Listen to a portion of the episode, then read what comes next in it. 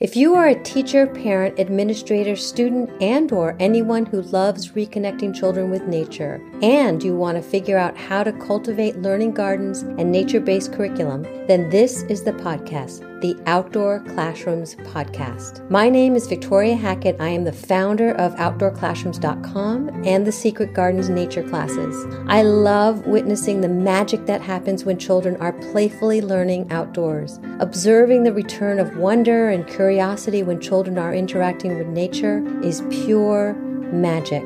This is the podcast that is going to help you capture children's interest and give you not only inspiration, but some real life strategies that are going to help you figure out how to use the outdoor space, your outdoor space, as a teaching tool so you can enlighten the playful learning experience for young children. Welcome to our Outdoor Classrooms community.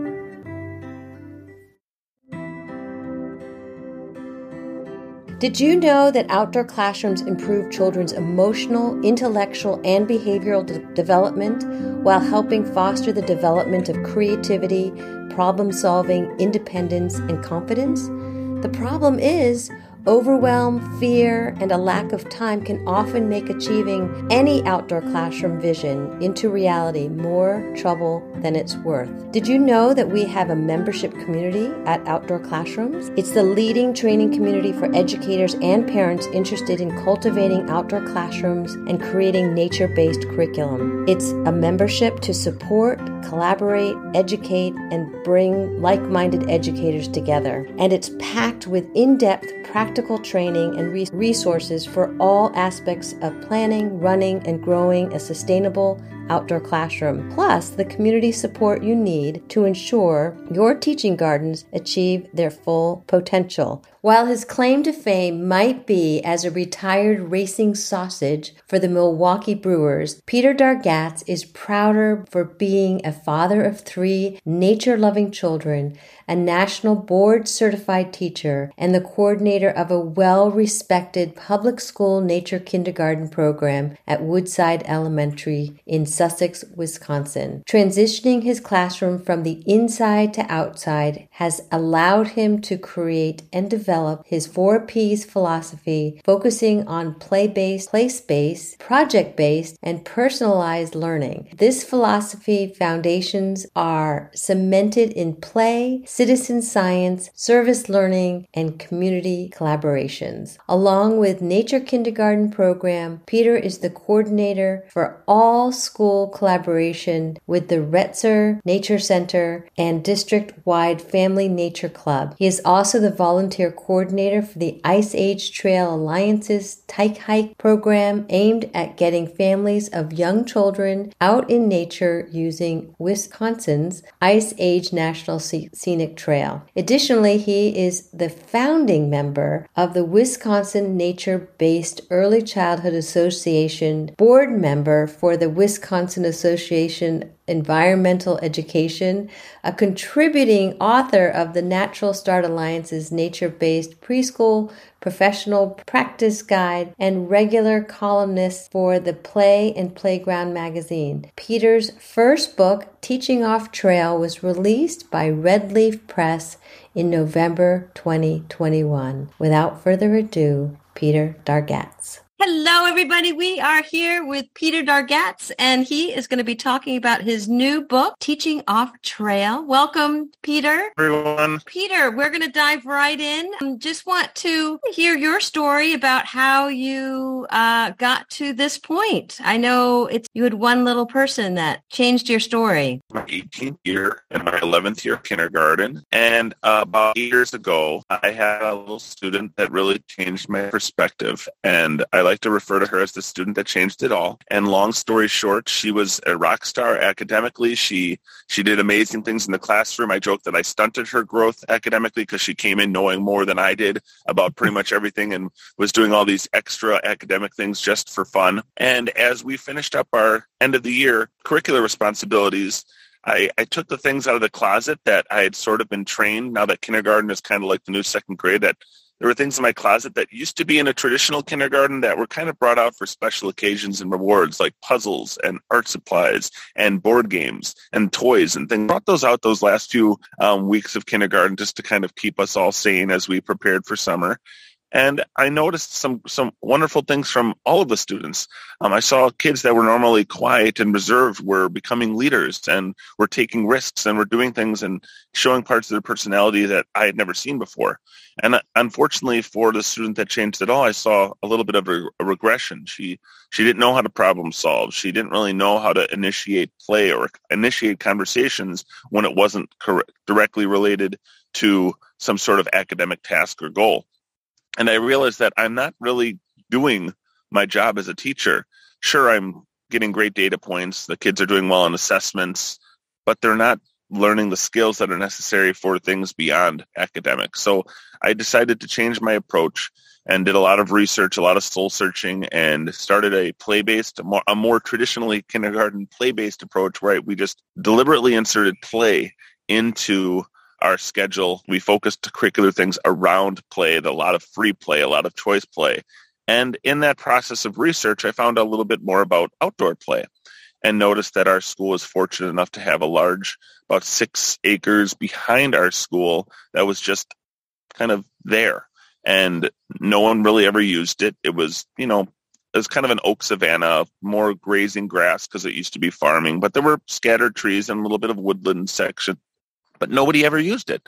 So longer story shorter, I wrote a, uh, proposal that went through a variety of different revisions and changes and worked the way up the ladder through the district. And eventually, uh, about 48 hours before the the uh, next school year started, I was given permission to uh, create an outdoors classroom. So I took my little lawnmower, made a very primitive trail, and kind of uh, figured it out as we went uh, from there. And uh, eight years later, uh, it's a very successful program that is inclusive of all of our kindergarten um, classrooms.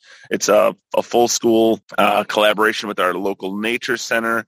And we have a district-wide family nature club that uses that mm-hmm. trail, another trail that's been created in our district since then, and other natural areas throughout our district and it's just been a, a, a really eye-opening experience for many people that you know it, it, you can do things a little bit different, a little bit what might, might seem unorthodox, but it's really what's best for the kids and it will still produce the results that you're seeking, but in a much happier and healthier whole child experience. That's incredible. Incredible. Ah, they're so lucky to have you. Yeah. So creating that space, uh, transitions outdoors upon the four P's. Can you explain what those are? Yeah. As many teachers know, things kind of go in a circle and curricular cycles what's the, kind of the hot take of the day today will eventually fizzle out, but then 15 years later, it's back to what you got to do. So it's all circular. And there is something that we were getting a lot of professional development on called the four C's. And mm-hmm. those were the, the skills necessary for life beyond school. And well, they certainly have value and it made sense. And a lot of those things are important for kids. When I was detailing and creating my kind of philosophy, I kind of came up with four P's that kind of fit. And they all kind of revolve around play, which is the number one, the most important P.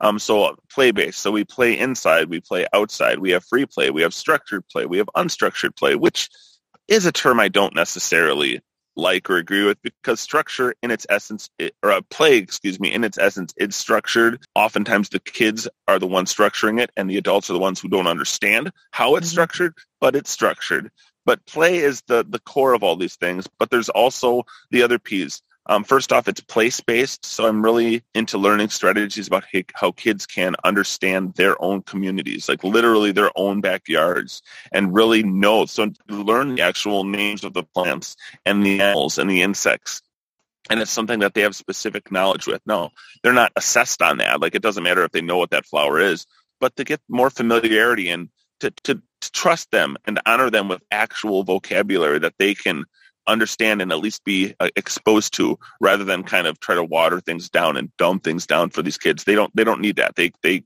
they can understand and do those things if we give them the opportunity. So really focusing on also do project based now that is not um, dioramas and posters like you might think project based although that can be if that's how a child determines that they want to present their learning But in terms of projects, we're talking about longer scale, important projects that reach out community. So we have citizen science projects that we're working on. We do a great Wisconsin birdathon where the kids are learning about birdification. Mm. They go birding and we re- bring that research back to scientists so we can learn migratory patterns and raise money for migratory birds that throughout the Midwest. Um, we do the garlic mustard pullathon. Um, garlic mustard's an invasive um, species that is overtaking the forest and the kids. It's, it's really easy to identify and even easier to pull. So it's great for even our youngest learners. We learn about it why it's uh, damaging to our woods and to our woodlands. And the kids we pull it and we learn about it. And it's also expanded to some other plants that are easy to identify. But it's these citizen science projects that are great we have trail working projects that the kids work on all year where it's prairie restoration or some kind of trail tread maintenance that the kids can do and they give back to their classroom, not just using it, but they, they improve it for the and other classrooms in the future. And just these longer term projects, but we also connect projects to their learning. And then the, th- the th- I guess the fourth P after play, place-based and project-based is personalized. Really looking for ways for each child to find a classroom community and a, a, way of learning that is personal to them. So it's not mm-hmm. just bringing personal things of them into the classroom. It's really adapting the curriculum around the child rather than trying to squeeze the kids into some sort of prescribed curriculum. So all of these things are super important to me do they take more time? Maybe if you're looking at it just from the outside, you might say, well, I don't have the time or energy to do those things. But once you get started, it's amazing how motivating it is to create these multifaceted, curricular connected, community-based opportunities. And it, it, it just brings so much out of what you can do as a teacher and what the kids can do as little humans. So it, it really gives way more than you put into it. So it's a really cool uh, way of developing. And it's it's ever changing. Every year you get different kids, so your mm-hmm. philosophy mm-hmm. changes. It has to. If it doesn't, then you're not really doing what you need to for your. Yeah, it's it's incredible because I've been watching you over the years, and it's it's just been so interesting. You get one idea, and it's that domino effect. You know, you get one mm-hmm. idea, and that one idea leads to the next idea, and then it keeps going, and then all of a sudden you've got the entire community, the entire school, and everybody's curious. What's that? What's what's Peter doing? You know, so. yeah, my former administrator kind of wrapped it up to me in a, a end of the year evaluation a couple years ago. He came to me and he said, a number of years ago, you came to me with a plan, a proposal for creating an outdoor kindergarten space in a play-based um, year. And you brought that attention to me, to administration, to your team. And even before that, I've seen you and your team, you've kind of moved a little bit away from your team. You, you always work well together, but you're always a little bit away from them. and well, Peter, what I've noticed is that while you've been a little bit away from them, I'm noticing your team is inching closer towards you.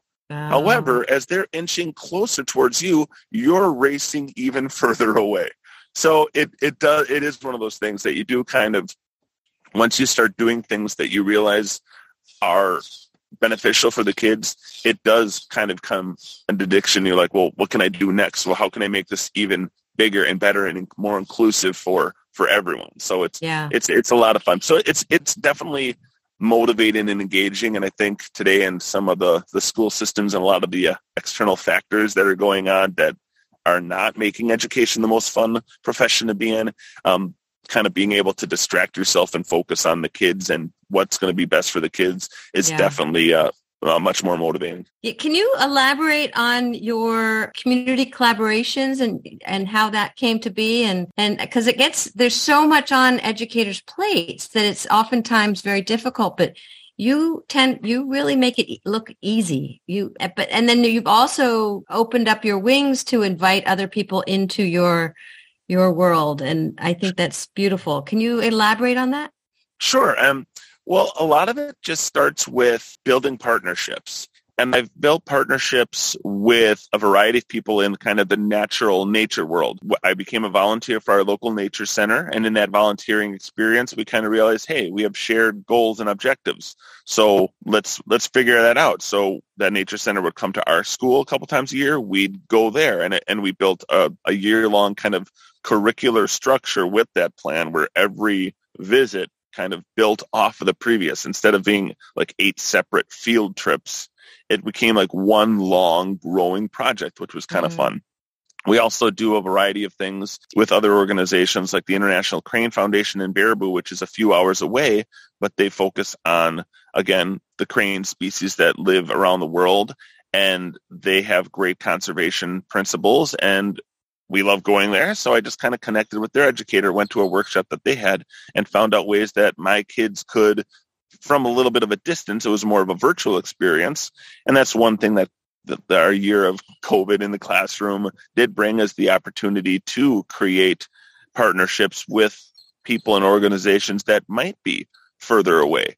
So there's a couple other things I'll hit on real quick that I've connected with. Like I, I, I am an author and I love writing books. Besides writing for educators, I've I've slowly been trying to creep into the uh, children's literature world. I was a I did a lot more before children, and then when children came, they kind of took up a little bit more of my time. And then the, are my teaching and my uh, education authorship kind of took up. So I'm I'm still kind of dabbling, but in my process of learning about um, becoming published in that way, I, I connected with a number of authors, and just connecting with them and talking with them, I'm like, well, what, let's bring them into the classroom. So my mm. kids do a specific author studies and book studies on picture books written by authors in Wisconsin, and we do pen pals. So we'll email them or sometimes even Zoom them eh, about their books, about those things, and those relationships get built up through the year, and it's just a closer connection to the things, and, and it, it makes learning more real. Yeah. But I think the biggest collaboration that I love to do that has really changed the way I teach is our collaboration with uh, Children's Wisconsin. It's our local children's hospital, and it's outside of Milwaukee. It's a, just a fantastic hospital. When I was in high school, I had to get volunteer hours, and I decided to go there to get some hours. And I was there an hour or so before I realized I, I can't. I couldn't be here. It, I just couldn't. Wow.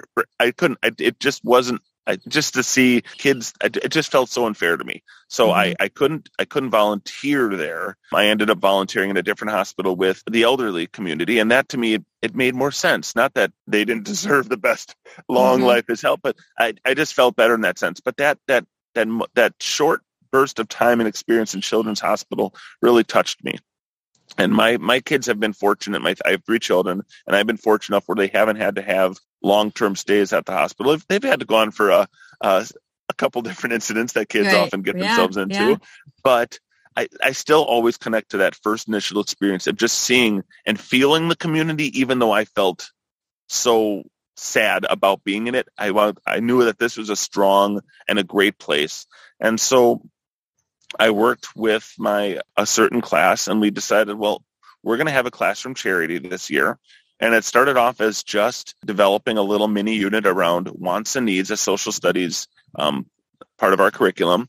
And we learned about what wants and needs are, and the kids raised money, you know, did things in the classroom that were um, kids did jobs. They did jobs at school or jobs at home. They did they did things where they could raise money, and eventually they we donated that money to the hospital. And it morphed into other things it was usually during the holidays, so the kids would create a list of wants they wanted for the holidays, and then they would investigate and research how much those wants costs, so they mm could tell Santa or their parents or whoever they wanted, and then they were given the opportunity to cross something off of their wants list. And they knew how much it costs, and then ask Santa or their parents to donate that the amount that that of that want was for a child in need at, at the hospital. And they, they did all these wonderful things. And was amazed how these kids took it so personally at, at a time of year where it's, you know, it's very exciting and almost like egocentric for them to like want, I want these toys, I want this yeah. list, I want all the other things. They were per- voluntarily giving up something. And maybe it was the smallest item. Maybe it was only something that was worth a little bit, but th- that, that didn't matter. It wasn't the amount. It was the, the, uh, the object that they were giving something up for them. And so when I saw that that was successful, I mean, I did it to myself. I tell my parents every year, like, I appreciate teacher gifts. Those are great. I love Swedish fish and Dr. Pepper. Those are two of my favorite things. But for my health and for my longevity, I don't need those anymore. Like, feel free to donate anything that you would provide for a edu- for the teacher.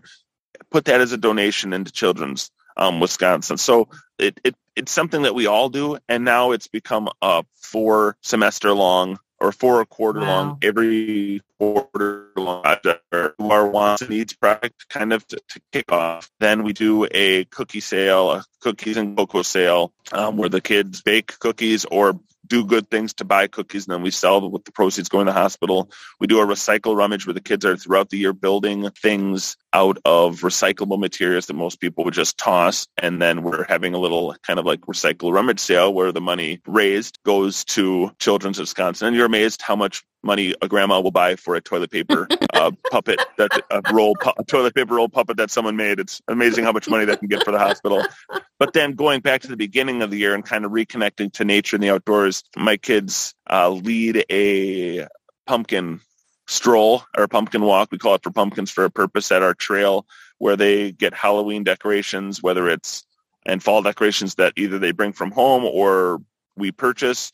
They decorate the trail. They lead different activities around the trail. And then we write to a local pumpkin farmer who will donate some pumpkins and everyone can walk out of the experience with the pumpkin and some fall treats and then hopefully a donation to the hospital. So, and all of these projects are kid led. All these projects involve leading up activities to the event with many cross curricular things, whether it's mm. writing, reading, investigating, research. I mean, it's all connected. So it's, it's, it's not a separate add on to the things we're already doing. It's just doing the things that we're required to do in a different way and in a way that's more meaningful and hopefully memorable for the kids. So it's just about finding those connections and using your kids' interests along with the curriculum that you are um, just looking at ways that you can make it more meaningful and fun. I mean, could I go through the curriculum in the in the lessons and just go through them kind of like a robot? Sure. Would you reach those lessons? Great. But it doesn't lead the lasting memories that these kind of experiences do.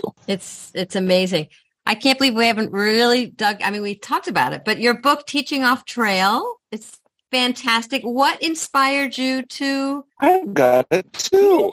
Hey.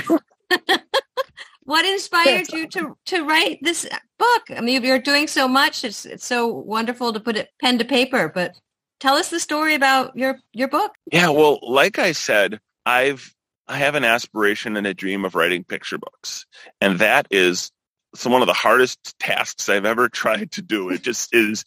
It's a drop in a bucket of the things that I've done compared to the things that you need to do to be a published author. But that's where I, my focus is. So I already kind of knew a little bit about the stages of publishing and the, the, the process. Although writing for adults and writing for kids is two very different worlds, there are some similarities. But I had no intentions of writing a book for adults or writing a book about my teaching. It just I, I never really thought about it. But with the with this program, I've had the opportunity opportunities to present at conferences, sometimes nature-based conferences, sometimes early childhood conferences, sometimes play-based conferences, citizen science conferences, all sorts of different conferences, which is great. I love, you know, going to these different experiences and learning just as much as I'm hopefully teaching and we're educating others. But there was one theme, no matter if I was talking to a group of two people or 200 people, there was always someone that would stick around at the end and say like you need to write this down like more people need to know this and i got to the point where after a number of conferences i was getting that same people after a presentation i'm like well golly they're telling me what I'm doing. Maybe this is a scientifically thing. So I, I, wrote out, I wrote a little proposal. I did my research on how to how to even start this process because in, in children's literature, you basically in picture books, you write the whole you try to sell it to an agent or to a publisher. And I'm like, oh, I don't want to, I don't want to write a whole book and then find it fall flat on its face. So luckily, learning about the process, you only write like an outline and a sample piece of writing, and then you work with your publisher. So it's like, oh, okay, I, I can do that. And I, I, I wrote a basic outline, which is my first outline and the actual book are almost complete different, but that's okay. That's that's the process and I wrote a sample outline, a sample of writing of just a little bit about it. I, I didn't want to write like a textbook. I've read many textbooks for educational professional development, and I wanted to write something a little bit more conversational. And so I, I tried to write it in a different way, and I sent it out to a couple different of the educational publishers, the ones that I had, had known about, or and I basically looked at books that I had already purchased or read about nature about and focused on those companies since I figured that's kind of their their jam. And Redleaf Press out of Minnesota, my neighbor state, was foolish enough to say yes, we'll we'll uh, we'll publish it. And so and, and they really love um, they loved the voice of it. Yeah. They loved that it didn't feel like a textbook. It was more like a conversation. I, I, put a lot of terrible jokes in it, which is always great. And some of the worst jokes got taken out. So I guess that'll sometime down the line. But it, it was just something that I, I had a lot of fun writing it because it was just, it was kind of like, well, just do you and send it to us and we'll tweak it so that it, will work. I didn't have yeah. to focus on, on trying to perfect it. It was just, just, just write your story and it's, kind of see what happens and it's you it, it's it's so well written that it is it's it's well written and it has so much information about and I especially I think for public school teachers because I think oftentimes they can just get drowned in the standards and and the yeah. restrictions and all of that. And I think this is such a wonderful example of really using the campuses that your school is on and and teaching off trail. I think the name of it is perfect because everything about yeah. it, I love it. Yeah, and it's it I love the fact that you brought up pub, the public school part because that is it's something that so many people think they can't do things differently. That a different, more kind of out of the box, the stirring the box approach is more for private school or Reggio or Montessori or preschool, and you can't do that in the public school system. And are there extra hurdles in the public school system that maybe you have to jump? Yes.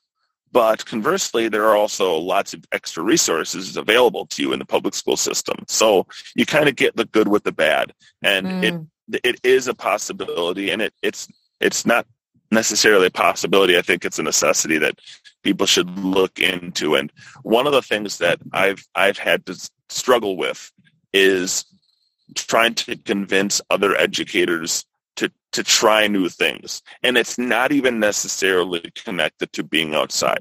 That's my passion. And yes mm-hmm. would i love every one of my fellow teachers at my school in my district to go outside to use our trail to use our of course i would love that. But that's not for everyone. Right. But there's a couple things that i always tell i always try to in, kind of impart on other teachers. One it's you're not necessarily doing what's right for you or best for you. You've got to think about putting the kids at the forefront and you have have to step out of your comfort zone to do things that one that, that is beneficial for the kids, but also to be an example for those kids. And I I say that that's me anything involving technology. I am yeah as technologically illiterate as possible. But those are things that I know there's opportunities there and I can't just ignore them because it's not something I feel comfortable with. It's an opportunity, not a, it shouldn't be an obstacle. But secondly, don't feel like if you want to do something like follow my example of going outside don't think you have to go to like you don't have to jump 85,000 steps and do this immaculate this mm-hmm. huge thing small steps, little things that it just a little, just dabble in it and let the kids get that opportunity. And instead focus on what your passion is. Like it doesn't have, mine is being outside and kind of exploring in nature. That's, that's what works for me. That's why I'm able to create and maneuver these things around that passion for the benefit of the kids. But yours might be something different and don't let that stop you. Real quick, my, I had a former teammate in fourth grade that he loved jazz music and he would play jazz music before the school came. And I didn't mind jazz music. I just don't understand it. Like there was a lot, it just, it did all the pattern of music that I was, there was a lot of, you know, it kind of went in different pathways and it, it was wonderful, but I, I didn't understand it. And he, he, it connected with him. But two minutes before the kids would come, he he'd turn off the jazz music and he would be very stoic and very serious and that kind of like free feeling person was gone because it was time to get serious. Oh. And it was it oh. was something that I'm like, I wonder I wonder how this would work if he brought that side of him to the classroom. So I did other things in my with my passion and and I brought fun and you know different things to the classroom and I think he saw that and so he you know was inquiring about it and he ended up creating a jazz unit where he brought in books about jazz artists and he did, you know, he just did some creative things about jazz. Even though jazz wasn't on the curriculum, he he he turned the curriculum into that. And yeah. it was just amazing to see him light up and him bring that joy, like that joyful side into the classroom. And the kids respond to that, even though they might not like jazz. They might not, they were nine and 10 year olds. They might not have a lot of experience with jazz being in suburban Wisconsin, but guess what? They saw a teacher that was engaged, a teacher that, teacher that was motivated, a teacher that, that was passionate about something, and they naturally followed suit. So whether your passion is going outside or whether it's sewing or whether it's cooking or whether it's anything, bring elements of that into the classroom and just watch it develop into something bigger than itself. You'll, it, it's amazing how those things can develop. That's that's icing on the cake. It's so important. And I think no no matter where you are, like you said, if you're in a private school, public school, it's it's all important, but it just might be a different road or path to get to where you want to go, but it's not necessarily a stop sign. So I, For sure. Incredible. Is there anything else that you would like to share with our community? I think what you're doing is absolutely incredible. Well, thank you. No, um, I just, I appreciate the time. And yeah, like I said, go out there and just have fun, go explore nature, bring your passion into the classroom. Don't let the, the obstacles that we all have to face, don't let that get in the way of what's important. Always put kids at the forefront. If we focus on them and everything that we do, the, the hardest days will be softer and the, the toughest days will be smoother if if we focus on them. And that's always the, that's always the key. So just uh, thanks again for the opportunity. And uh, if anyone out there has any questions about public school specific implementation of these types of things or just wants to chat more um, i'm always open to having conversations and just chatting with other people that are interested in doing anything and everything that'll make our education a better thing for the kids so feel free to reach out great and I will have all your resources in the show notes. So once again, your book is Teaching Off Trail, My Classroom's Nature Transfer, Transformation Through Play, which is a, a, a must read. And it's incredible if you are in a public school. Peter is your person, really has demonstrated and showcased and fallen in love with how you can really take your public school classrooms outdoors and working with the system and getting not only his classroom outside, his, his other classrooms in his school, and also expanded that to the community, which is incredible. Peter, I can't thank you enough for your time. I know you're doing a lot over there, so I want to thank you again. I'm currently, I was joking before we started. I'm we we just acquired a, 20 acre Harvey farm. I uh, am I'm sitting in my garden right now. It's uh, a little bit warm this morning, so I'm getting ready to water them. And I'd already opened up. But we have about 50 chickens and oh, 20 wow. acres of prairie and woodlands in, in need of restoration. So I keep myself busy when I'm not in the classroom. you are definitely. I've been watching you on watching your pictures is incredible.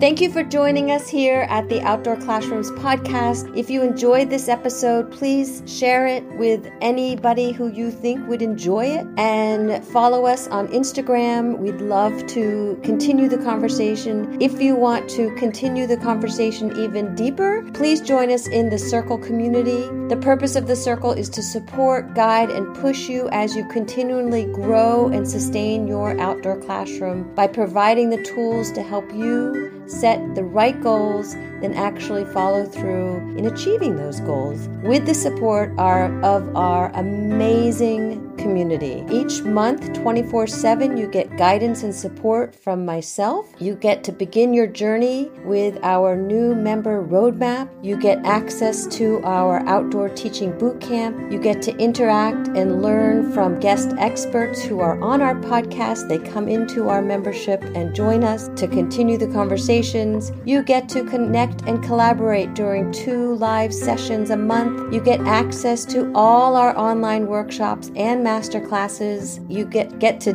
dig deeper with our membership missions each month, and you get to become an ambassador of joy for children. I hope you can join us. For the price of one workshop, you get all of this. You get to become a member of our family at Outdoor Classroom. So I hope you can join us. I will share the link in the show notes and we'll see you later. Come join us.